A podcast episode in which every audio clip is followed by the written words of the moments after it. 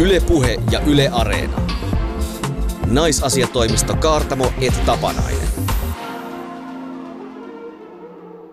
Hyvät kuulijat, iloista 20-lukua kaikille. Oikein iloista.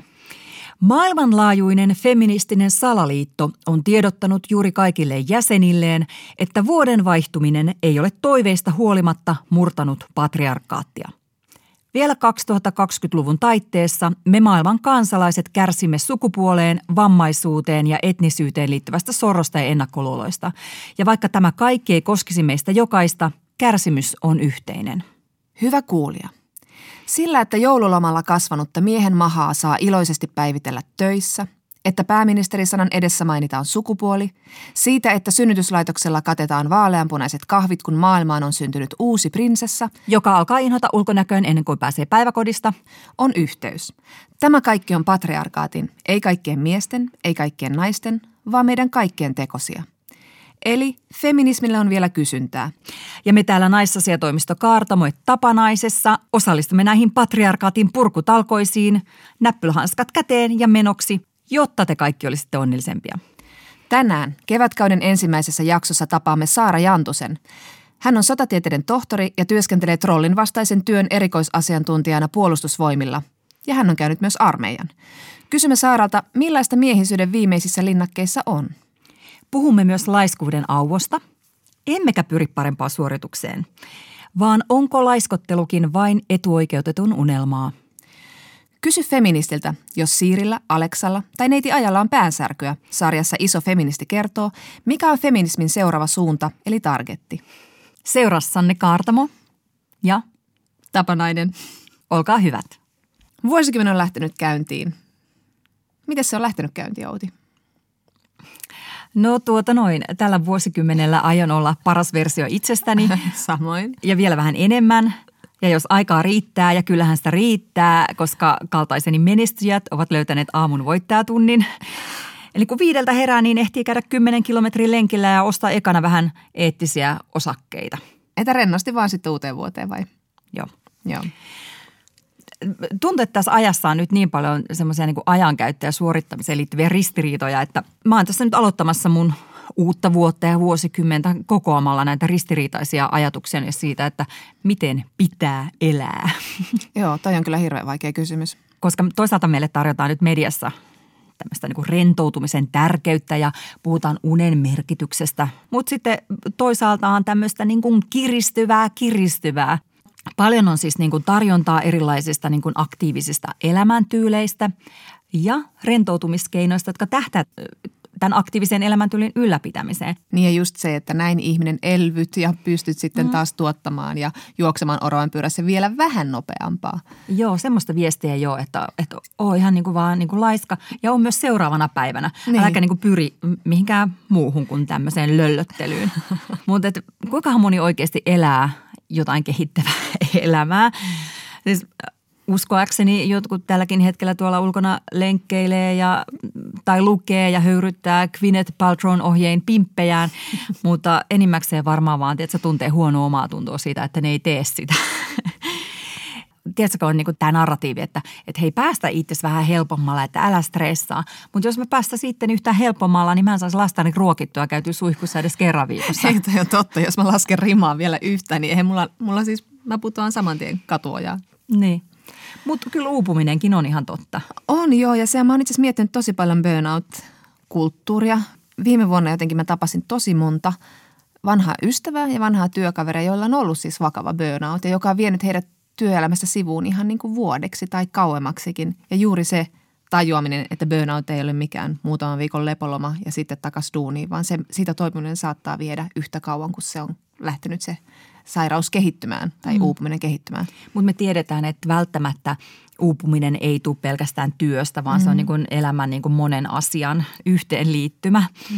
Voihan se olla, että, että, että uupumista aiheuttaa myös se, että, että on niin kuin semmoinen ilmapiiri, että pitäisi tehdä. Mm. Että vaikka ei tee näitä asioita, niin sitten se pää kuormittuu niin kuin sekä syyllisyydellä että tämmöisillä to-do-listoilla, joihin sitten ei niin kuin pysty kukaan muu kuin joku superihminen. Niin ja kun ne paineet tulee jokaisella elämän osa-alueella, niin kuin sanoit, että ne tulee sillä työelämässä, mutta ne tulee myös perheelämässä, ne tulee myös niin kuin siinä omassa itsessä kehittämisessä syömisessä ja, ja, ja muussa liikkumisessa ja, ja itsestään huolta pitämisessä. Ja markkinat ei nyt jotenkaan osaa päättää, että, että kummassa liikkuu kovemmat rahat tässä suorituskeskeisyydessä vai laiskottelussa, koska nyt tätä oleskeluakin kaupallistetaan. On esimerkiksi tämä hygge, tiedätkö mikä on hygge? Mm. Villasukat jalkaa, mm. höyrevä teekuppi käsi ja sitten puhutaan tanskaa.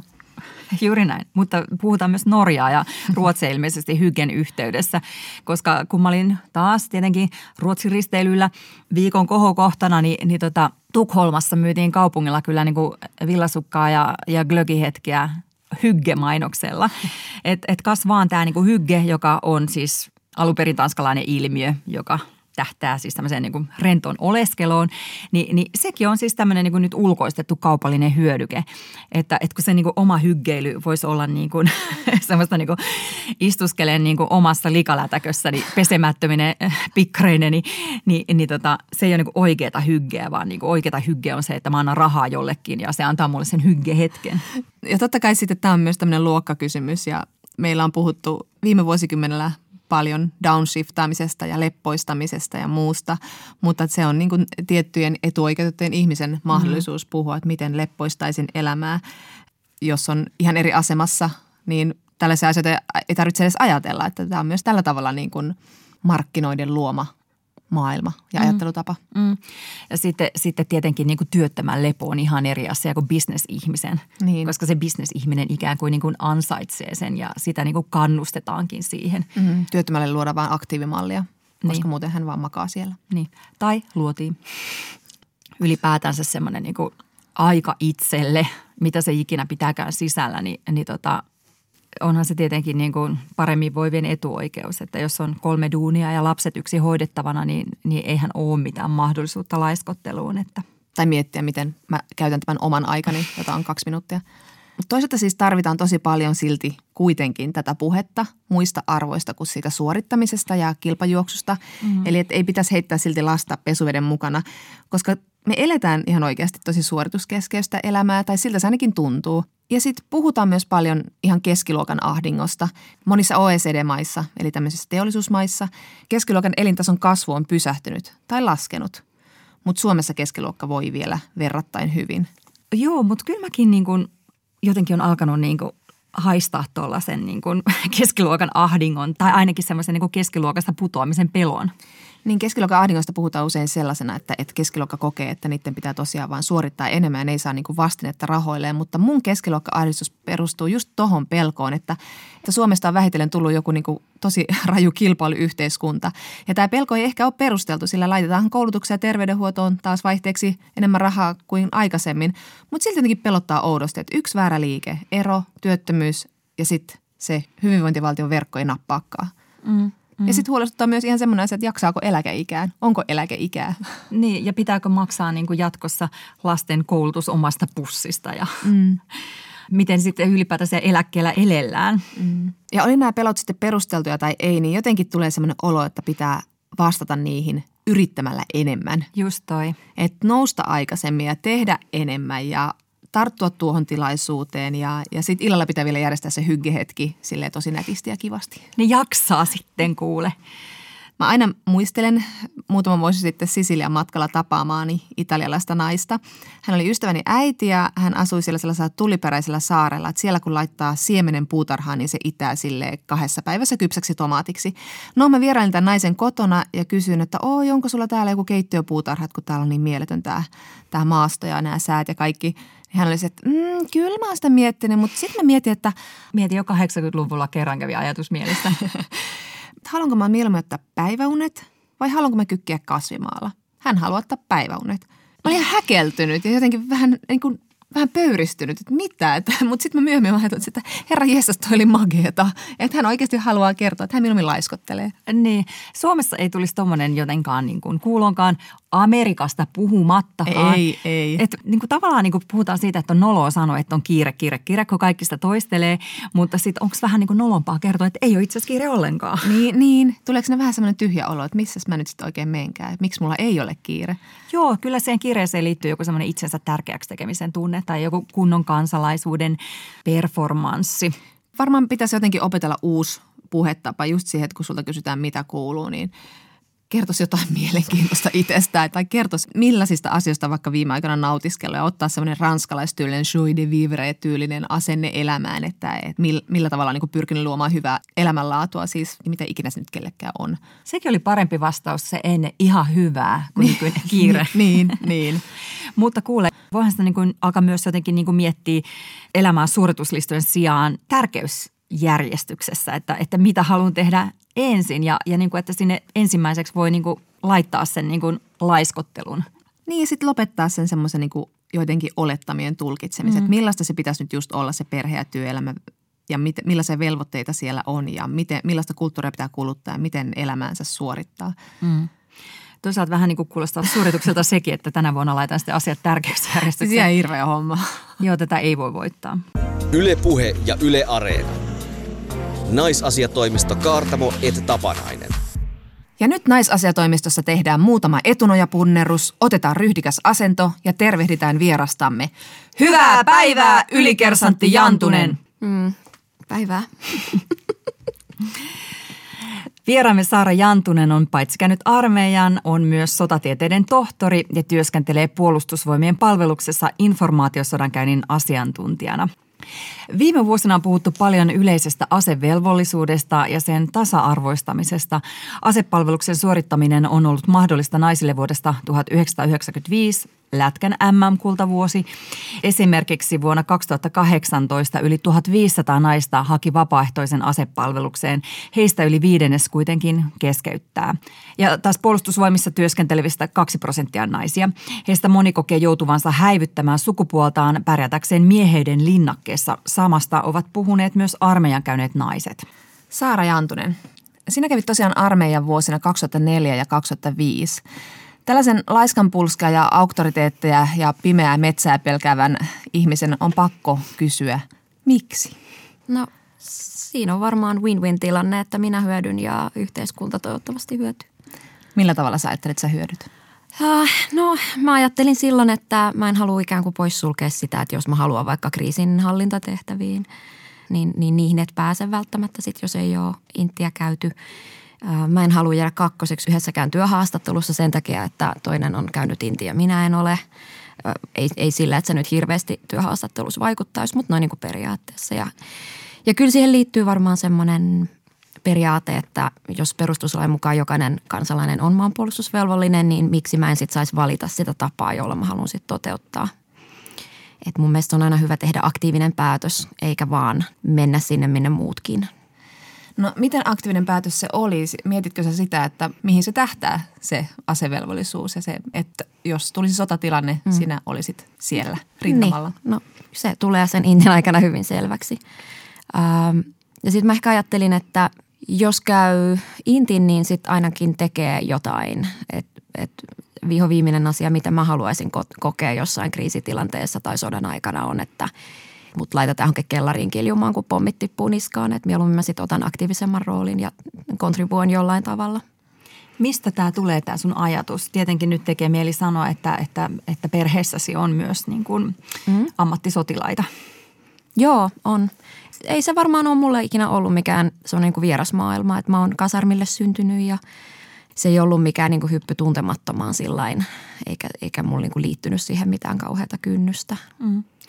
No minkälaisia odotuksia sulla oli sitten sitä varsinaista armeijan käymistä kohtaan ja miten nämä odotukset todellisuudessa sitten toteutui? No olihan se sitten loppujen lopuksi ihan erilaista, koska ethän se koskaan tiedä, että millaisia sun palvelustoverit on ja, ja, ja sit voi tulla loukkaantumisia, mullekin tuli. Et sä niin täysin voi koskaan tietää, että et mitä se sitten on, mutta semmoistahan elämä on. Vuonna 2018 julkaistiin Kaisa-Maria Töllin kirja Häiriö, nainen Intissä, ja siinä kävi ilmi, että yli puolet armeijan käyneistä naisista kokee kiusaamista ja jopa yli neljännes joutuu seksuaalisen häirinnän kohteeksi. Oliko sulla tällaisia kokemuksia? No en mä oikeastaan halua, halua palata mun kokemuksiin. Kyse ei oikeastaan ole minusta. Mä oikeastaan haluaisin verrata tota, niin kuin koulukiusaamiseen, että kuinka monta suomalaista nuorta ja lasta kiusataan koulussa. Et siihen verrattuna toi on aika varmaan semmoinen niin kuin jatkumoa sille koulumaailmaan, että siellä on nuoret ihmiset keskenään he ei aina vie sitten kouluttajien tietoon näitä tilanteita, jolloin niihin on tosi vaikea puuttua. Ja sitten varuskunnat on tosi erilaisia keskenään. Että et mullakin on itselläni kokemusta kolmesta ja kyllä mä niin huomasin, että se vaikuttaa paljon, että että mistä ne ihmiset tulee. Että jos, jos on niin sanottu semmoinen maaseutuvaruskunta, niin sinne tulee ihmisiä niin kuin pitkälti semmoisista niin ehkä perinteisimmistä maaseutuyhteisöistä, missä, missä ehkä ajatellaan sit eri tavalla siitä, että niin kuin miten asioita tehdään ja, mm. ja näin. Ja sitten taas kaupunkilaisnuoret näkee asiat tosi eri tavalla. Et onhan siinä niin kuin tämmöisistä kulttuurisistakin asioista pitkälti kysymys ja, ja siitä, että mistä nämä ihmiset tulee, jotka kootaan yhteen puoleksi vuodeksi tai vuodeksi kymmenen ihmistä samaan tupaan. Mm. Et totta kai siellä on sitten niitä lieveilmiöitä mukana ja, ja tämä kiusaaminen on varmasti yksi niistä. Niin. On, onko siinä taustalla sitten joku tällainen ajatus, että niin kuin nainen ei sovi tällaiseen niin kuin miehiseen ympäristöön, että, että oikein niin kuin kokeillaan, että mitä toi kestää?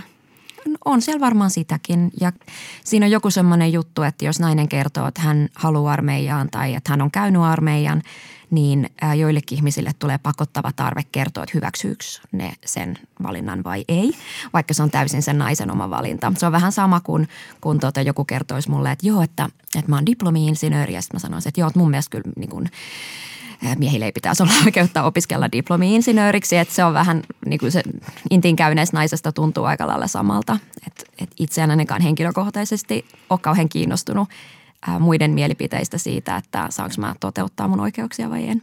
Hmm. No Kaisamara Töllin mukaan Intissä tietenkin myös miehet siis kokevat kiusaamista, mm. mutta miehet myös aika herkästi sitten auttavat siellä toisiaan, mutta naiset eivät hänen kirjansa mukaan tällaista kokeneet, että siellä jää aika usein sitten yksin pärjäämään. Mm. Ja sitten moni naisista omaksui erilaisia strategioita, kuinka pärjätä, eli tietenkin häivytti sukupuoltaan. Mm. Oliko sulla jotain strategioita, millä sä pärjäsit siellä? Muutuitko sä siellä? Mm No en omasta mielestäni, äh, enkä mä koe, että millään tavalla häivytin mun sukupuolta. Että kyllähän naisilla siellä keskenään on myös paljon niin kuin yhteishenkeä. Et mä muistelen esimerkiksi, että mun palvelusaikana yhdessä yksikössä, niin kun naisillahan on siis käytössä pesukone, kun meille ei jaeta alusvaatteita valtion puolesta, että meidän pitää pystyä esimerkiksi, jos meillä on kahden viikon, kolmen viikon kiinniolo, niin pystyy peseen pyykkiä. Niin sitten me käytettiin kaiken maailman niin hajustettuja huutteluaineita ja muita ihan läpällä. Ja, ja sitten mulla on sellainen muistikuva, että kun äh, mun miespuolinen kaveri tuli koputtaan meidän tuvan oveen, ja tota, sitten me avattiin se ja sitten se vaan sanoi, täällä tuoksuu hyvältä. et joo, et onhan, onhan siellä niin kuin naisillakin keskenään semmoista omaa, omaa juttua ja ei siihen aina mitenkään liity se sukupuolen häivyttäminen. Mutta onhan se totta, että jollekin se voi olla sit luontevampi tapa. se, että miten sä olet jossain ryhmässä, niin sehän on tosi henkilökohtaista. Mm. Mm. Täytyy kysyä vielä tämmöinen niin nolotyttökysymys, mm. että Annettiinko siellä armeijassa mitään niin kuin tasotusta fyysisissä suorituksissa vai oliko naisten pärjättävä marsseilla tai maastolenkeillä niin kuin mm. sen saman kamamäärän kanssa kuin miesten? Joo, äh, ihan samat matkat ja samat kantamukset. Ähm, muistaakseni meitä arvioitiin Cooperin testeissä eri kriteeristöllä, mistä sitten tietenkin naiset saa kuulla koko ajan, mm. mikä on – rasittavaa, koska naisethan ei itse päätä siitä, että miten heitä arvioidaan, vaan se päätös on tehty ikään kuin organisaation sisällä kouluttajien puolelta ja, ja siihen on tietyt linjaukset, joita koko organisaatio noudattaa. Mm. Mä itse kannattaisin sitä, että olisi sama kriteeristö, että on paljon helpompi ottaa huonommat pisteet kuntotesteistä kuin kuunnella sitä paskaa mm.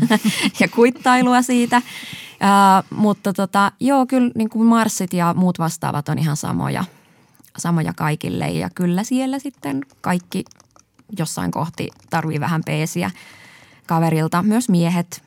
Niin. Kaikki sippaa joskus. Mm. Niin. Tuliko sinulle ikinä jossain vaikka tiedätkö, pakkasretkellä tai jossain ekstreme-olosuhteissa, mm. mitä minä kaupunkilaishöpsö en voi ymmärtääkään, niin sellainen, niin kuin, että vittu bring it on enemmän pakkasta mulle ja vähemmän vaatteita. Mä oon niin kuin kovempi, kovempi tyyppi kuin noin jäbät. No siis en mä tiedä, mun mielestä se oli jotenkin ehkä semmoinen mieltä rauhoittava kokemus, että, että sinne mettään aina mentiin ja tiedettiin, että täällä ollaan nyt viikko ja kyllä täällä niin kuin pärjäillään ja muutkin on aina pärjännyt ja meillä on tässä nämä kaminat ja meillä on tässä nämä pakkasasut ja – sit tehdään näin. Ja, ja koko ajanhan siinä kouluttajat kuitenkin kontrolloi sitä, että kaikki syö ja juo ja niin kuin huoltaa itteensä, ettei, ja, ja siellä on lääkärit. Ja sä oot tavallaan niin kuin tosi hyvässä näpissä koko ajan, että niin kuin silmän alla ja, ja apu on koko ajan lähellä. Niin se oli ehkä niin kuin viimeinen paikka, missä olisi murehtinut mitään. Totta kai niin kuin se on fyysisesti epämukavaa välillä, koska ethän sä opi mitään, jos sä oot aina mukavuusalueella. Ja sen koulutuksen tehtävähän on tuottaa sulle tietynlaisia stressikokemuksia, jotta sä opit – opit toimiin niin kuin paineen alla väsyneenä ää, epämukavissa oloissa. Että et jos heti, heti tota, rupeaa huutamaan pizzaboksin perään, kun, kun tota vähän tulee Hep.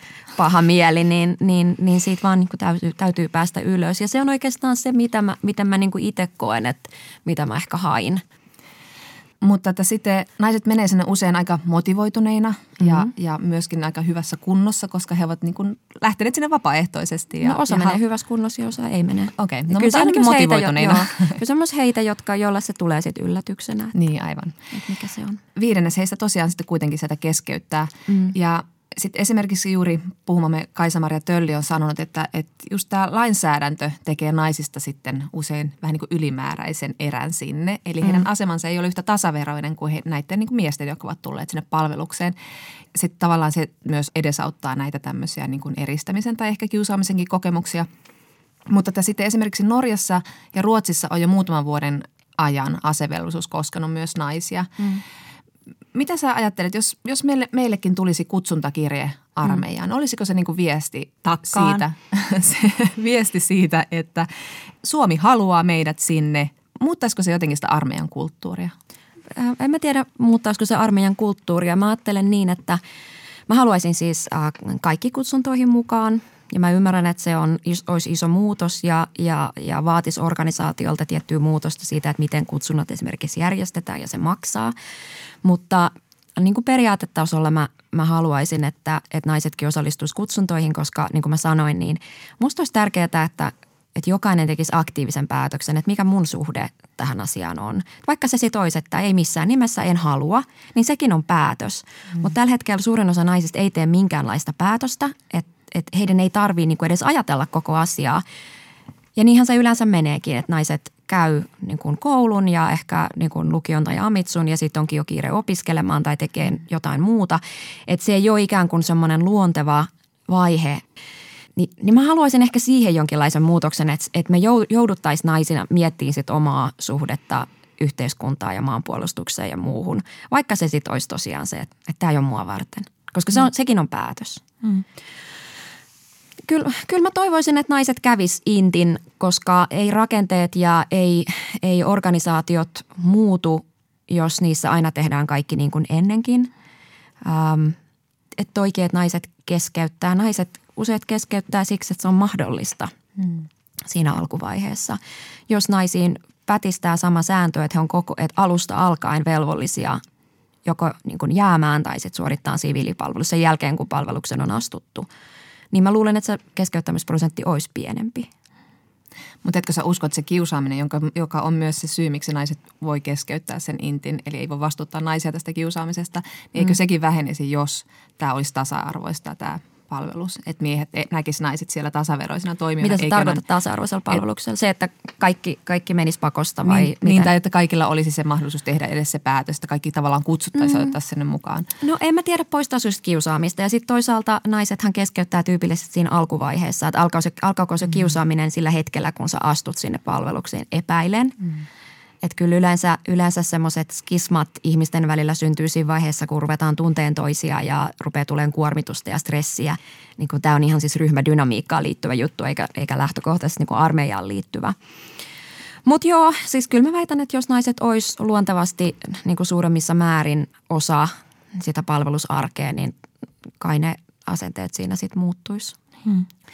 Mutta ennen kaikkea nykyinen asevelvollisuus on kuitenkin miehiä syrjivää.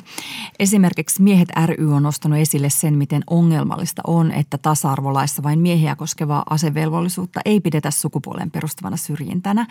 Ja viime vuonna myös Varusmiesliitto esitti, että Suomen asevelvollisuusjärjestelmää pitää uudistaa niin, että se kohtelee sukupuolia tasa-arvoisesti. Näetkö sä tämän tasa-arvo-ongelmana, Saara Jantunen? Varmaan se on niin kuin jokaisen henkilökohtainen kokemus, että minkä kokee syrjivänä. Et mun on oikeastaan aika turha sanoa yhdellekään miehelle, että onko se, että he on asevelvollisia ja he joutuu ikään kuin tekemään niitä ratkaisuja sit siitä positiosta, että onko se sitten syrjivää vai ei, koska mulle ei ole sitä heidän kokemusta. Yhtä lailla voidaan sanoa, että se, että naiset ei ole asevelvollisia, niin on naisia syrjivää. Että et ketä tässä sitten lopulta syrjitään. Että tämä nyt on tämä systeemi tällä hetkellä tämmöinen ja varmasti niin siihen tulee painetta, että pitääkö sitten jollain tavalla muokata. Nykyiset sukupolvet varmasti näkee tämän asian hyvin eri lailla kuin, kuin sanotaan nyt ihmiset, asevelvolliset 30 vuotta sitten. Että totta kai tässä tapahtuu koko ajan kulttuurista muutosta. Äh, niin me ollaan niin kuin pieni valtio ja on, meillä on tietyt äh, niin kuin elämän ja elinehdot, joista vaan on pakko pitää huolta. Niin kyllä katsoisin, että, että tämmöinen niin kuin asevelvollisuusjärjestelmä on kuitenkin perusteltu, koska – meillä ei välttämättä ole sille minkäänlaista vaihtoehtoa. Mm. Saara Jantunen, sun tavoite toteutui tavallaan, jos katsotaan taaksepäin, kun sä lähdit sinne Inttiin ja mm. nyt sä olet siis puolustusvoimissa infosodan asiantuntija. Mm. Miten siellä, tarvittiinko siellä jotain samankaltaisia strategioita, mitä sä omaksuit siellä armeijassa vai, vai, vai miten tämä miesvoittoisuus no. sun työhön heijastelee? Mä menen aamulla töihin, mä menen autolla siitä portista läpi ja siinä joko varusmiehet avaa sen mulle tai sitten mä avaan sen itse mun avaimella ja sitten mä ajan auton parkkiin ja sitten mä kävelen, kävelen tota sinne meidän toimistoon sisään. Sitten mä moikkaan mun työkaverit ja menen mun toimistoon ja käynnistän koneet. Ja, Ymmärrämme pointin, mutta onko ja meikkiä? Mä, siis jos musta siltä tuntuu. Tosin kerran mä menin, ekan kerran ihan kerran niin kuin kokonaan ilman meikkiä ja mun työkaveri käveli sen toimiston, mun toimiston oven ohi ja sitten se jotenkin palasi ja katsomaan kysyä, onko kaikki hyvin. Toi on muuten kysymys, mikä hän, kyllä, aina ilman meikkiä. Hän kyllä niin noteerasi tämän, mutta joo, ei, en mä niinku, siis se on vaan työpaikka, missä isompi osa mun työkavereista on miehiä ja mä oon ollut myös hyvin naisvaltaisella alalla, eli mullahan on taustaa, että mä oon opettaja. Niin en mä kyllä niin kuin mitenkään myöskään niin kuin kaipaa niitä opehuone, kahvipöytäjuttuja, missä keskustellaan lähinnä perheestä ja lapsenlapsista. Et musta on jotenkin tosi vapauttavaa, että voi niin kuin olla itsenään semmoisessa organisaatiossa, missä voi tehdä niitä asioita, missä on hyvä. Että en mä siellä työkavereiden takia ole, vaikka heistä kyllä suuri osa on tosi mukavia. Sä et siis ole yhdeksästä viiteen tietoinen sun sukupuolesta siellä? En, en, okay. en hirveästi käytä aikaa siihen niin kuin oman sukupuoleni reflektointiin tai siitä keskusteluun. Mutta mut tuommoisessa organisaatiossa, mikä on miesvoittonen, niin, niin kyllä mä huomaan, että se, se niin kuin sukupuolen korostaminen tai ikään kuin semmoinen sen valinnan stigmatisoiminen, niin kyllä se niin kuin kaikista eniten tulee organisaation ulkopuolelta. Että ei mulle koskaan töissä niin kuin työtehtävien aikana kukaan huomauta mitään tai – tai niin kuin, sitä ei niin kuin nosteta keskusteluun tai se ei vaan niin kuin ole mikään issue. Mutta se on sellainen asia, mitä mä saan selittää aina. Tai en mä oikeastaan niin joudu selittämään sitä, vaan siitä vaan niin kuin koko ajan kysytään. Ja siihen ihmisillä on hirveän vahvoja äh, niin kuin ennakkoasenteita, että koska olet tehnyt tämmöisen ratkaisun, niin olet varmaan tällainen ihminen.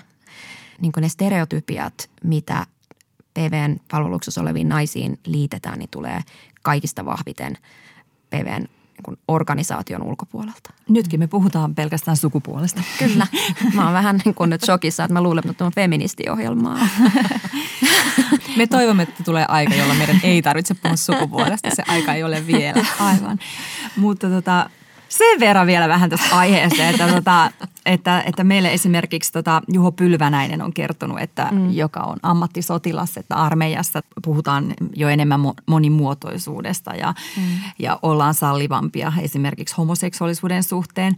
Mitä sitten feministisiä ulostuloja, kun sä siellä päivittäin Saara Jantunen nostat mm. jonkun kissan pöydälle, niin miten Ei. Niin. niihin suhtaudutaan? No, äm, sanotaan nyt niin, että ne varmaan on mun, mun käyttäytymisessä niin kuin pienin ongelma. Mitä tulee tuohon monimuotoisuuteen tai diversiteettiin tai, tai siihen, että mitkä on asenteet esimerkiksi vähemmistöjä kohtaan, niin, niin näähän on sukupolvikysymys. Se on se meidän sukupolvi ja meistä nuoremmat, jotka suuntautuu eri tavalla näihin asioihin kuin, kuin sitten taas meitä vanhemmat sukupolvet. Et se muutos vaan, se tulee samaan tahtiin puolustusvoimiin, kun se tulee muuallekin yhteiskuntaan. Sitä mukaan, kun ihmistä tai ihmisiä lähtee eläkkeelle, niin sinne tulee nuorempaa väkeä sisään. Niin ei ne, ei, ei ne valikoidu sinne siksi, että ne olisi jotenkin erityisen konservatiivisia tai he, he edustaa niitä samoja arvoja ja kulttuurisia normeja kuin oma ikäpolvensa kuin muualla yhteiskunnassa. Mm. Kyllä mä niin väitän. Mm. Ja ehkä seuraava sukupolvi on sitten myös niin kuin vähän muutakin kuin miestä. Niin, niin siis PV hän rekrytoi juuri niitä ihmisiä, joita laki käskee rekrytoimaan ja ne lait ja, ja päätökset tehdään niin kuin poliittisella tahtotilalla. Että eihän puolustusvoimat päätä siitä, että palveleeko naiset vai ei. Mm. Sotatieteiden tohtori Saara Jantunen, sä olet tosiaan tutkinut informaatiosodan käyntiä ja mm. kirjoitit aiheesta kirjankin Infosota, Joo. joka ilmestyi viisi vuotta sitten ja sen jälkeen moni asia tietenkin on muuttunut. Ja, ja nyt infosodasta ja nettihäirinnästä puhutaan enemmän kuin koskaan. Mm. Miten sä näet nyt 2020-luvulla tämän niin kuin rajan informaatiovaikuttamisen ja informaatiosodan käynnin ja sitten ihan tämmöisen niin kuin nettihäirinnän vihapuheen välillä? Joka on myös aika sukupuolittunutta. Joo. Mm, ne, tietyllä tapaa ne on niin kuin samaa ilmiötä. Informaatiovaikuttaminen hyödyntää vihapuhetta. Se naamioituu vihapuheen keskelle. Se saa siitä ikään kuin synergiaa. Öm, siis äh, informaatiosodan käynti, mä ehkä tällä hetkellä kontekstualisoisin sen siihen, että mitä valtion viralliset toimijat tekee sodan aikana – kun se kohdistaa toimia vastustajaan, niin sen mä ehkä määrittelisin nyt tällä hetkellä informaatiosodan käynniksi. Mutta sitten taas informaatiovaikuttamista tapahtuu kaikissa oloissa koko ajan. Se on ikään kuin valtion, voisi sanoa jo, että oikeuskin tietyllä tapaa vaikuttaa omassa toimintaympäristössään, huolehtia siitä, että sillä on tietyt toiminnan edellytykset. Että semmoinen valtio, joka ei vaikuta informaatio-ulottuvuudessa, niin ei käytännössä tee töitään. Mutta mm. sitten se, että millaisia keinoja siinä sitten käytetään, niin se sitten ehkä on se, mikä määrittelee, että onko toiminta hyväksyttävää vai ei. Että, että mitkä ne toiminnan tavoitteet on. Että jos, jos tavoite on hämätä, häiritä, rikkoa, puuttua niin kuin ilman legitimiteettiä, niin silloin voidaan puhua sitten jo tämmöisestä ei-legitiimistä informaatiovaikuttamisesta. Myös sä oot saanut niin kuin osaksesi tällaista häirintää just, just tämän sun niin kuin asiantuntijuuden takia. Tai siis varmaan voisi sanoa, että syyllinen siihen on joku muu kuin sinun asiantuntijuutesi. Toivoisin, toivoisin näin. Miten suhun on yritetty vaikuttaa ja kuinka paljon niin kuin – siihen liittyy taas sitten, sitten sukupuoli, kuinka paljon sä kuulet sitä, että, että mm. tytön ei pitäisi tuollaisista isoista asioista. Kyllä varmaan joku, joku ulottuvuus sukupuolellakin on ja näkyyhän se sitten joissain näissä kommenteissa, että se ikään kuin nostetaan esiin se, se sukupuoli. Mutta kyllähän se on globaali trendi, että – ikään kuin, että kylvetään epäluottamusta viranomaisia mm. kohtaan, mm. kylvetään epäluottamusta tiedettä ja tutkimusta kohtaan, että varmaan siinä on, on, on mukana sitäkin, että ikään kuin ö, valtion virkamiehenä mä joidenkin mielestä ehkä edustan niin kuin vallankäyttäjää, jota sitten ihan periaatteesta täytyy vastustaa. Mm. Ehkä, en, mä, en, mä en tiedä, mä en ikinä kysynyt näiltä ihmisiltä, ketkä tämmöistä vihaista puhetta mulle, mulle tuuttaa, mutta tota, siinä voi olla, siinä, mä luulen, että siinä on niin kuin mon, monta ulottuvuutta. No miten sä näet nyt tällä vuosikymmenellä, otetaanko meillä Suomessa tämä asia jo tarpeeksi vakavasti ja toimitaanko sen eteen? Nyt puhutaan esimerkiksi maalittamisen kriminalisoinnista. Mm, niin, no um, kyllä mä toivoisin, että ehkä niitä niin kuin suojautumiskeinoja – että se katse alkaisi vähitellen suuntautumaan siihen, että nyt on tavallaan puhuttu tosi paljon, että tämmöinen ilmiö on olemassa ja mm. se tunnistetaan aika hyvin. Ja nyt esimerkiksi poliisi on pitänyt esillä tätä maalittamiskysymystä, että he, he organisaationa niin on kohdannut sen tosi ongelmallisena. Ähm, että jos me halutaan huolehtia siitä, että tota, viranomaiset voi tehdä työnsä mikä on aika oleellista noin niin kuin yhteiskunnan turvallisuuden ja toimivuuden kannalta, niin pakkohan näitä kysymyksiä on miettiä, että mitä nyt voi tehdä. Se on mun mielestä muuten kiinnostavaa, että niin kauan kuin ö, erilainen niin kuin häirintä ja vihapuhe kohdistuu naisiin, niin siihen on jotenkin niin kuin ikään kuin vaikea, vaikea mm. tota noin, niin puuttua. Ja ajateltiin, että poliitikkojen pitää kestää vähän niin kuin perseen merivettä ja näin edelleen. Mutta mm. nyt kun se kohdistuu viranomaisiin, niin mm. sille niin kuin vihdoinkin tehdään jotain. Niin, se, se voi olla just näin. Et sit, ja, ja silloinhan yhteiskunta on tietyllä tapaa rikki – että vasta kun, vasta kun ongelmat kohdistuu heihin, jotka tekee päätöksiä, niin vasta silloin reagoidaan, niin silloinhan se tarkoittaa, että kaikki ei ole ihan niin kuin pitää. Sanon tämän naisena ja virkamiehenä. Yle Puhe ja Yle Areena. Naisasiatoimisto Kaartamo et Tapanainen. Ja nyt olemme edenneet vuoden ensimmäisessä lähetyksessämme odotettuun hetkeen, jona teemme naisasiatoimiston uuden vuoden lupaukset. Niin Outi, sä kyllä teit jo viime vuoden lokakuussa lupauksia. Sä päätit silloin, että sä et enää puhu pahaa, etkä päivittele muita ihmisiä. Muistatko tämmöisen? Jaa. no miten se meni? no se oli enemmänkin sellainen niin kuin kuuriluontoinen testi, mm. jonka tuloksista lupasin raportoida kyllä. Eli juurikin niin, että oli tämmöinen niin kuin päätös, että kaikenlainen selän takana päivittely sikseen, myös niistä ihmisistä, jotka ovat toimineet luonnollisestikin väärin. Kyllä. Koska siitä tuli itselle semmoinen nuhjunen olo, että piti sen jälkeen mennä pesemään kädet. Mm. Ja tota, ihan hyvin meni se kolmipäiväinen kokeilu, että olihan siinä repsahduksia toki. Mutta tota, mun ensimmäinen uuden vuosikymmenen lupaus liittyy kyllä tähän niin kuin pahan puhumisasiaan. Koska niin kuin kuka tahansa valaistunut, niin mä näen nyt kirkkaasti, miten muut toimii väärin. Paitsi itseään, niin koko sukupuoltaan kohtaan. Eli, eli mua on nyt siis tämän mun kokeilun jälkeen alkanut ottaa pannusta kaikki ne naiset, jotka ei näe tätä omaa naisvihamielistä käytöstään. Vaikka siis sellaista, että arvostellaan muiden naisten ulkonäköä, tapaa toteuttaa äityyttä, arvostellaan poliitikkonaisia epäpätevyydestä. Tytöt on aina tollasta, läppää mm. siis tämä koko hoito, jota luonnollisesti myös itse teen ja itse inho kasvaa. Joo, kyllä. Toihan valitettavasti tämmöinen tehdasasetus, josta on ihan hirveän vaikea päästä eroon. Joo. Ihmiset ja niiden asioiden arvostelu. Niin. Toisaalta mitäs on? Mutta tämä nyt tämä niinku, seuraavan tason yritys voisi olla ymmärtää myös vähän niinku paremmin sitä, että et, niinku ihmiset toimii siitä käsin, mikä heille on ikään kuin mahdollista, miten ne on kasvatettu, minkälaisia resursseja niillä on hankkia tietoa tai vaikka käyttäytyä, mitä kaikkea ne on itse joutunut kestämään, minkä takia ne puolustautuu vaikka, minkä takia ne niin kuin arvioi itseään paremmaksi. Niin sit ei itse tarvitsisi paheksua niin kauhean paljon, koska on rasittavalla koko ajan vähän niin kuin ojentamassa tai pottuuntunut. Mm.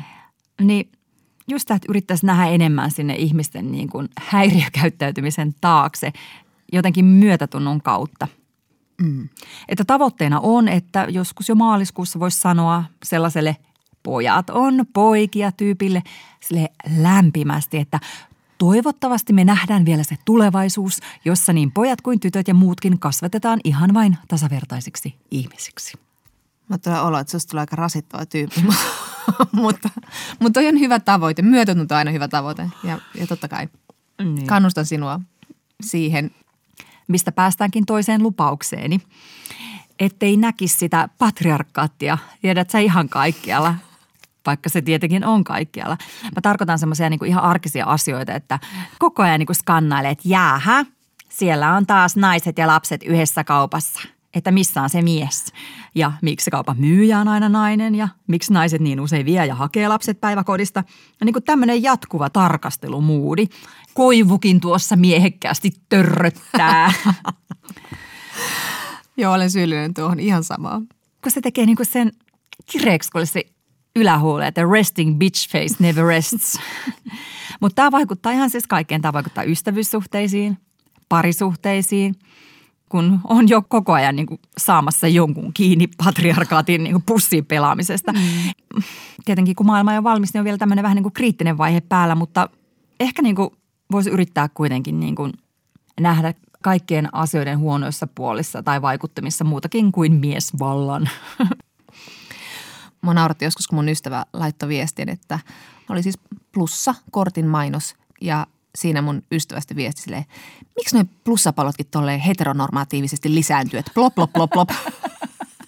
Ja sitten vaan tuli mieleen, että hän katsoi siis sitä omasta näkökulmasta ja mä olin silleen, niin onhan toi kyllä aika kieltämättä aika heteronormatiivinen mainos. Mutta tähän niin tulee myös se, että sitä katsoo asioita aina niin omasta vinkkelistään, omasta sukupuolestaan usein. Niin sitten myös osata katsoa pikkuhiljaa sitä maailmaa muustakin kuin miehen tai naisen näkökulmasta – me puhutaan tosi usein vastakkaisista sukupuolista tai molemmista tai kummastakin ja me unohdetaan se kokonaan se, että sukupuolen moninaisuus on totta ja olemassa oleva asia ja se pitäisi ottaa huomioon meidän puheessakin. Niin. Ja, ja tämäkö on sun uuden vuoden lupaus? Joo, yrittää koko ajan skarpata ja muistaa, koska mä huomaan, että mä kuitenkin katson maailmaa tosi paljon näiden lasien kautta edelleen – opettaja runoilija Arno Kotro on sanonut aika hyvin, että miksi me puhutaan vastakkaisista eikä rinnakkaista sukupuolista. Semmoista aika kaunis ilmaus. Niin. Me kaikki yhdessä. Ylevää tähän vuoden alkuun, mutta nyt tarvitaan tällaista ylevää ajattelua. Ja kyllä tämä koskee tosi monia ihmisiä. Ei ole niin, että jossain ehkä joskus tämä asia saattaa koskettaa, vaan esimerkiksi ihan kouluterveyskyselyssä pari vuotta sitten kävi ilmi, että yli 5 prosenttia kertoi sukupuolekseen toisen kuin syntymässä määritellyn. Tässä on muuten tosi paljon opettelemista. Hirveän helposti jollain automaattiohjauksella niin puhuu lapsista sukupuolien kautta, että toi poika ja toi tyttö. Aina jompikumpi. Mm. Jos puhuisi vain lapsesta, sen on helpompi myös muistaa. Kyllä. Just yhtä tota poikaa sanoi tytöksi. Ja se, se korjasi sen niin kuin nopeasti ja mä olin tosi vaivaantunut ja mä selittelin jotain typerää ihanista hiuksista ja tulin siinä kaikenlaisen sukupuolisössötykseen ja ennakkoluuloon kompastuneeksi. Ja toi on paha, kun lähtee korjailemaan jotain, jotain pikaa ja sitten se menee koko ajan enemmän ja enemmän metsään. Että ole hiljaa vaan. Niin, mutta ehkä me päästään myös joskus siihen, että, että sukupuolesta niin kuin erehtyminenkään ei ole noloa, koska me oltaisiin ajatella, että ei silloin niin väliä. Mm. Tai, tai niin kuin ainakin niin, että, että jos syntymässä pojaksi määritelty poika, eli, eli siis poikaa luulee tytöksi, niin ettei se olisi tosi kiusallista tai jopa loukkaus, vaan että mitä sitten? Et, et, mitä niin hirveätä siinä toisessa sukupuolessa on? Niin. Ja sitten jos puhuisi vaan ihan lapsista. Mm. Lapsia, jotka ovat sitten mitä ovat jossain vaiheessa. Niin. Jo lapsuudesta alkaa meillä liittyy niin hirveän kaavamaisia ajatuksia sukupuoliin ja, ja lupaus numero neljä, jossa pitäisi karpata. Siis, että ei viljelisi näitä oletuksia ja stereotypioita sukupuolista koko ajan. Mehän tehdään tätä ihan hirveän paljon. ei, miehet sitä, miehet tätä. Eikä tässä riitä se lauseke, että ei kaikki miehet, sillä se on aika rasittavaa tämä, että, että niin kuin jotenkin, jotenkin sitä oikeuttaa näitä kommentteja sillä, että mutta kun mulla on tästä todella vahva empiirinen kokemus, että aina ne miehet vaan tekee näin jostain syystä tämä niin kuin vastaava miesten väkevä empiirinen kokemus sitten taas niin kuin naisista ei kauheasti naurata. Ei niin, ja mun empiirinen kokemus kertoo, että mulla tulee olemaan tämän lupauksen kanssa kaikista eniten hommia. Koska miehet. Ja tästä päästäänkin sitten seuraavaan lupaukseen. Ja tämä liittyy miesten tunteisiin, niistä vitsailuun. Maailman pieni viulu soi. Mutta viime aikoina on ollut tosi suosittua vitsailla miesten herkkänahkaisuudesta. Mekin ollaan puhuttu siitä, että kuinka keskikäiset miehet loukkaantuu, kun niitä kutsutaan sedäksi. Ja nyt on tämä uusi ilmaisu OK Boomer, että kun siellä joku setä-tyypitelty tai täti-tyypitelty selittää nuorille, miten asia on, niin vastataan OK Boomer ja se on hirveän loukkaava ja tulee paha mieli. Ja nyt se naurattaa sille, niin tulee paha mieli. Aivan. Mutta on se vähän hauskaakin, kun boomerit me boomerit toistellaan julkisessa puheessa, kun ei saa enää mitään sanoa ja sitten samaa rahaa sanotaan kaikki. Ja joka paikassa. Mutta kun on tämä houkutus, että okei, boomer, setä uggeli guggeli, niin pitäisi vaan niinku jaksa, jaksa keskittyä argumentteihin, jos niitä siis on. Mm. Ja sitten keskustella niistä – huonoista argumenteista kriittisesti, eikä niin kuin ohittaa sitä keskittymällä johonkin niin kuin oletettuun loukkaamisherkkyyteen tai herkkänahkaismimosamaisuuteen. Ja sama tietenkin naisten ja muiden kohdalla. Mm. Että jos nyt on tämä, että mies kertoo mediassa, että ei saa sanoa mitään enää, niin ongelma ei ole se loukkaantuminen, vaan se, että se ei ole kestävä argumentti, koska todella saa sanoa. Toinen asia on se, että siitä sanomisesta saattaa seurata keskustelua, joka tuntuu siitä tyypistä epämukavalta. Mm, mm. Mutta tämä on nyt siis tämä miehen herkkyys selvästi sellainen asia, josta saa sanoa ja vitsailla. Mm. Näitä on ihan lukuisia meemejä ja vitsejä. On esimerkiksi tämmöinen meemi kuin Masculinity so fragile, jolla siis vitsaillaan siitä, kuinka miehes on niin herkkää, että se romuttuu saman tien, jos, jos ei brändätä omia nenäliinoja miesnenäliinoiksi tai miessuihkusaippuaksi. Ja siinä pitää lukea sport tai action ja musa soo ja wow. Ja sitten Twitterissä on semmoinen botti kuin ovatko miehet liian tunteellisia. Ja siinä niin kuin käydään läpi kaikkia eri miehiä, Twitterissäkin tai muualla somessa suututtaneita asioita ja kerätään ne sen botin alle ja kysytään, että ovatko miehet liian tunteellisia esimerkiksi katsomaan mainoksia, kun joku raivoaa siitä, että pankin mainoksessa on samansukupuolinen pariskunta. Ja siis kieltämättä nämä on tosi usein tosi osuvia. Mä yritän pidätä koko ajan nauraa, koska se on asianmukaista. niin aivan. Siis ne on sillä tavalla osuvia, että ne tekee näkyväksi sitä sellaista niin stereotyyppistä miehen roolia, että hoho, että onko se noin kapea se näkökulma – mutta sä et siis aio enää tehdä tätä, eli rakentaa aamuyöllä miesmeemejä ja levittää verkkoon tämmöistä vihapuhetta. Mun täytyy luopua nyt tästä harrastuksesta. Mä oikeasti yritän tässä skarpata, koska tällöin pelataan just siihen patriarkaatin pussiin, että me vitsaillaan sillä, että miehet on tunteellisia. Eli tavallaan niin kuin kielletään heitä olemasta sitä, miltä me toivottaisiin, että he olisivat. Eli siis meillä oli viime vuonna vieraana Miehet ryn perustaja ja se Juho Pylvänäinen. Ja myös hän sanoi siitä, että hän on itsekin naurannut ihan hirveästi näille, näille meemeille. Mm. Mutta sitten hän on myös itse tajunnut sen, että just miesten tunteellisuudella vittuilla, niin se voi vain niin vahvistaa just näitä tämmöisiä ankeita stereotypioita miehistä, jotka ei puhu eikä pussaa. Eli että keskitytään argumentteihin, ei vitsailla siitä, että joku on nyt pahastunut tai surullinen tai mitä lie.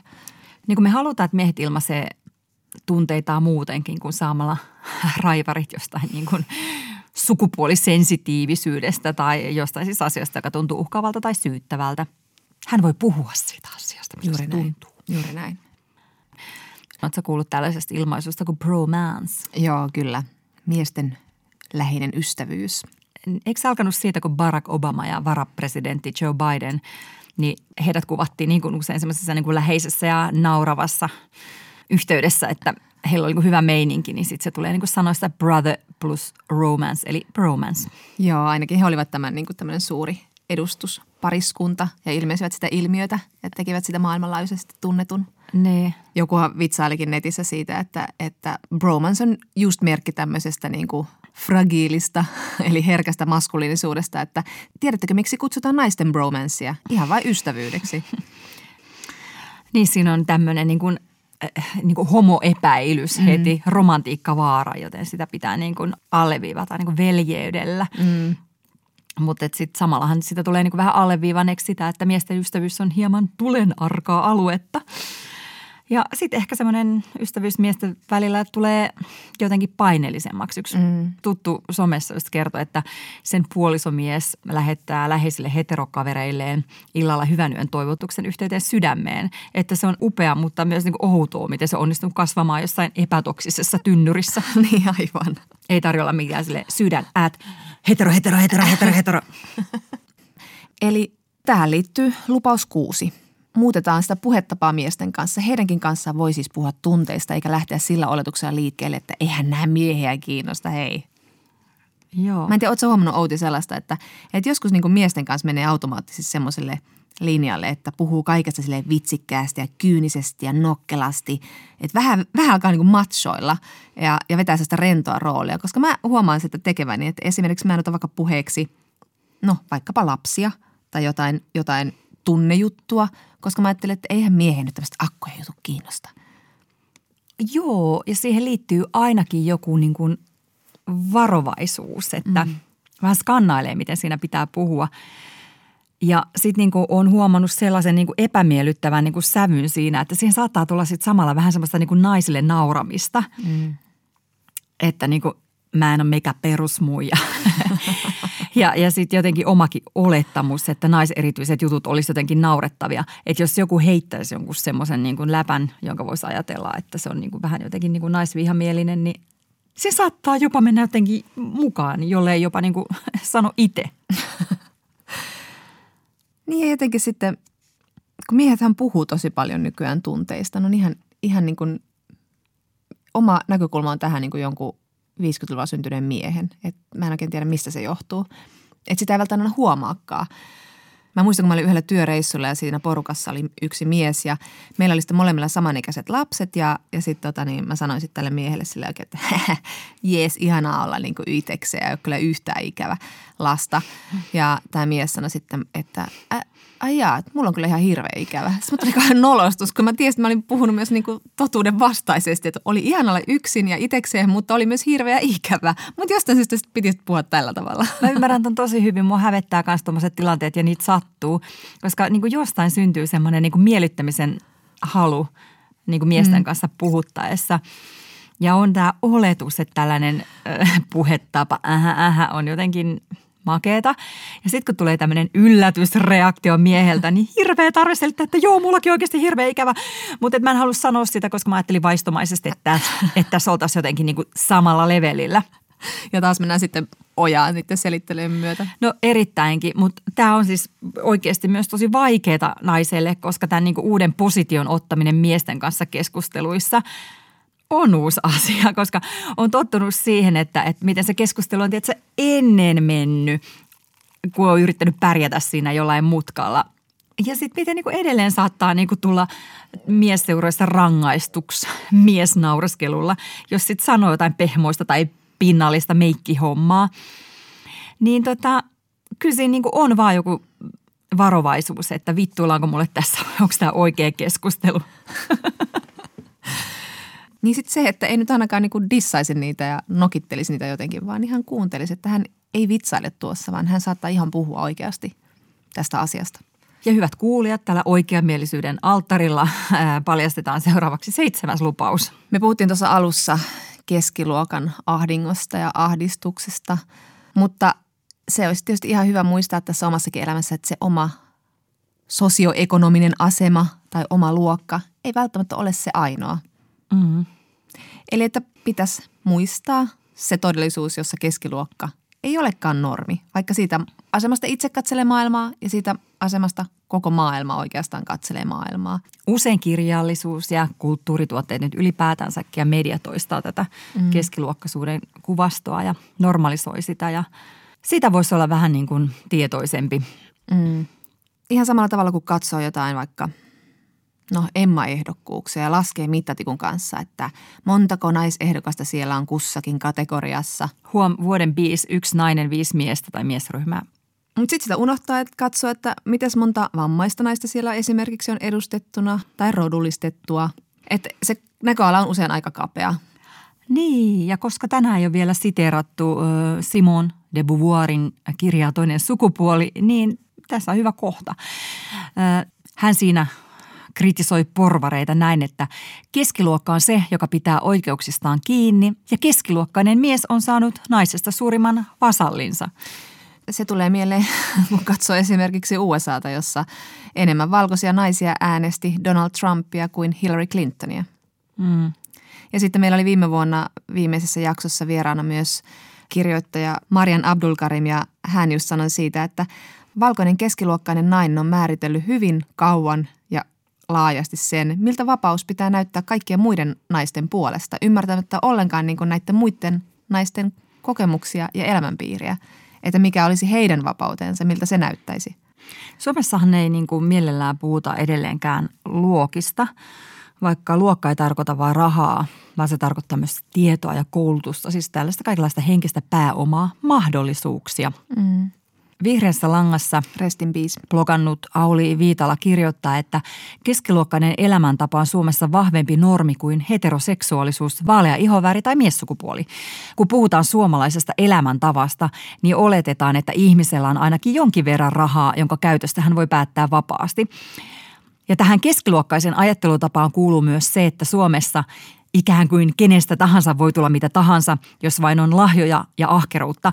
Ja kuinka me sitten pidämme – vaikka kuinka tiedostaisimme jollain tasolla etuoikeutemme, tätä hyvää asemaamme omana ansionamme. Niin, tällaista toistelevat myös ne, jotka on menestynyt niin sanotusti omilla ansioilla, vaikka lähtökohdat ei ole ollut helpoimmat. Eli ei huomata, että oma luokkaretki tai se menestys niin sanotusti ryysyistä rikkauksiin voi pohjautua siihenkin, että vaikka ei ollut fyrkkaa, niin on ollut henkistä pääomaa, on ollut tukea, on ollut rakastavat vanhemmat. Niin on ollut joku, joka juttelee ja katsoo silmiin, kun on ollut vauva. Niin. Joo, eli tämmöiset pienet tavoitteet sitten vuodeksi. Onneksi tähän ei liittynyt laihdutusta. Eikä tule liittymäänkään. Yle Puhe ja Yle Areena. Naisasiatoimisto Kaartamo et Tapanainen. Kas näin. On aika irrottaa askelmittari, rentouttaa pakarat ja kuunnella vielä hetki viisaita sanoja. Edessä on viimeinen osuutemme, eli käänny aina feministin polulle, kun olet elämäsi tienristeyksessä. Tämänkertaisen kysymyksen meille on lähettänyt ensi viikon vieraamme monimuotoisuutta edistävän Inclusive-organisaation perustaja Katja Toropainen. Minkä uskotte olevan seuraava askel feminismin taipaleella? Niin, nythän me elämme feminismin neljättä aaltoa, eli on intersektionaalisen feminismin aika. Se on tuonut klassisten kysymysten, kuten palkkatasa-arvon ja sukupuolittuneen väkivallan rinnalle myös muita syrjinnän kokemuksia. Ääneen ovat päässeet myös rodullistetut, vammaiset, ikääntyneet sekä muut sukupuolet, kuin vain nainen ja mies. No koska tulee Mambo Number Five ja millainen se siis on? Emme ole ennustajia, vaan feministejä, mutta brittikirjailija Kathleen Moran on sanonut, että jos tulee feminismin viides aalto, hän toivoo, että silloin naiset eivät kamppaile syrjintää vastaan huutamalla tai nahistelemalla, eikä myöskään sisäistämällä sitä syrjintää, vaan yksinkertaisesti osoittamalla syrjiviä rakenteita ja käytäntöjä sormella ja sanomalla ha. ha. Mutta koska pelkkä naureskelu ei auta, Yritetty on. Vastaa Katjan kysymykseen feministisen salaseuramme jäsen, Helsingin yliopiston sukupuolen tutkimuksen professori Tuija Pulkkinen. Pulkkisen mukaan tulevaisuudessa feminismi on edelleen ja ennen kaikkea monenlaista. Erilaisille feminismeille erilaiset asiat ovat niitä tärkeimpiä. Sukupuolten tasa-arvon tavoittelu niin työelämässä lastenhoidossa kuin urheilussa ja talousjohtamisessa on edelleen selkeästi 2020-luvun feminismiä. Mutta erittäin tärkeä myös sukupuolen moninaisuuden tunnistaminen ja tunnustaminen. Tuija Pulkkinen uskoo, että tulevaisuudessa feminismiin kuuluvat myös yhä enemmän eläinten kohteluun ja ekologiaan liittyvät kamppailut – mutta koska Pulkkinenkaan ei ole ennustaja, vaan sukupuolen tutkimuksen professori, hän ei halua ennustaa mitään seuraavaa feminismin suurta askelta.